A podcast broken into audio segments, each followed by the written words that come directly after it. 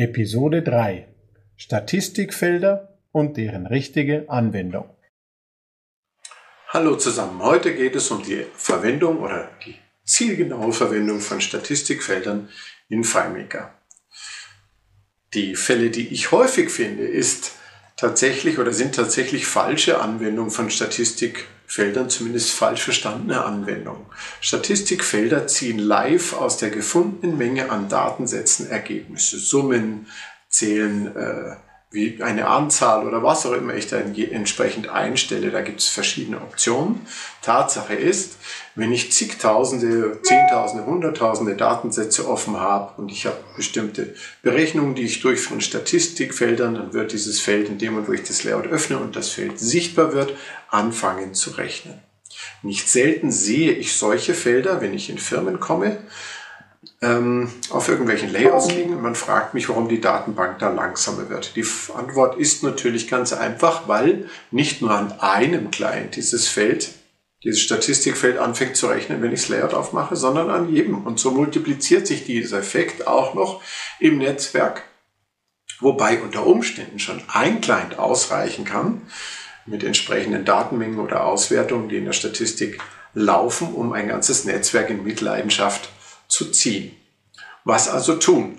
Meine goldene Regel lautet, Statistikfelder haben auf Anwender, Anwenderlayouts für die Dateneingabe, Datenpflege oder Datenansicht gar nichts verloren. Wenn ich sie dort schon hinlegen möchte oder unbedingt so vorgehen muss, dann bitte auf einem Reiter verstecken, den ich erst anklicken muss, denn ein Statistikfeld rechnet erst, wenn es sichtbar wird im Layout kann es auch mit der Sichtbarkeit auf unsichtbar setzen und dann sichtbar machen von mir aus.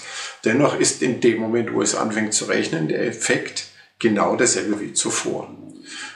Gedacht sind sie aus meiner Sicht für Berichte, die ich zu bestimmten Zeitpunkten erstelle, die ich vielleicht in ein PDF drucken will, vielleicht auch anzeigen will, aber es sind Bericht- oder Drucklayouts, die ganz gezielt aufgerufen werden.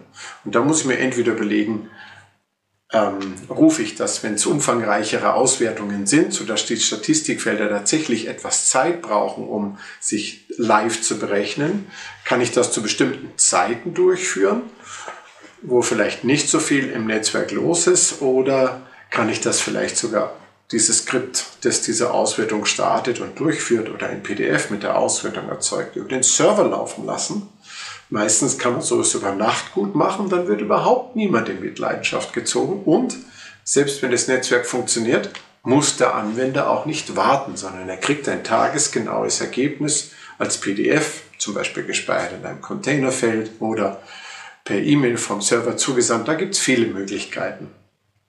Ich würde es nur sehr gezielt auf Layouts setzen, mit denen ich Auswertungen und Berichte erzeuge zu bestimmten Zeiten und im Idealfall keinen Anwender auf einen Knopf drücken lassen, der dann warten muss, bis eine komplexe Auswertung durchgelaufen ist, sondern es auf den Server übertragen.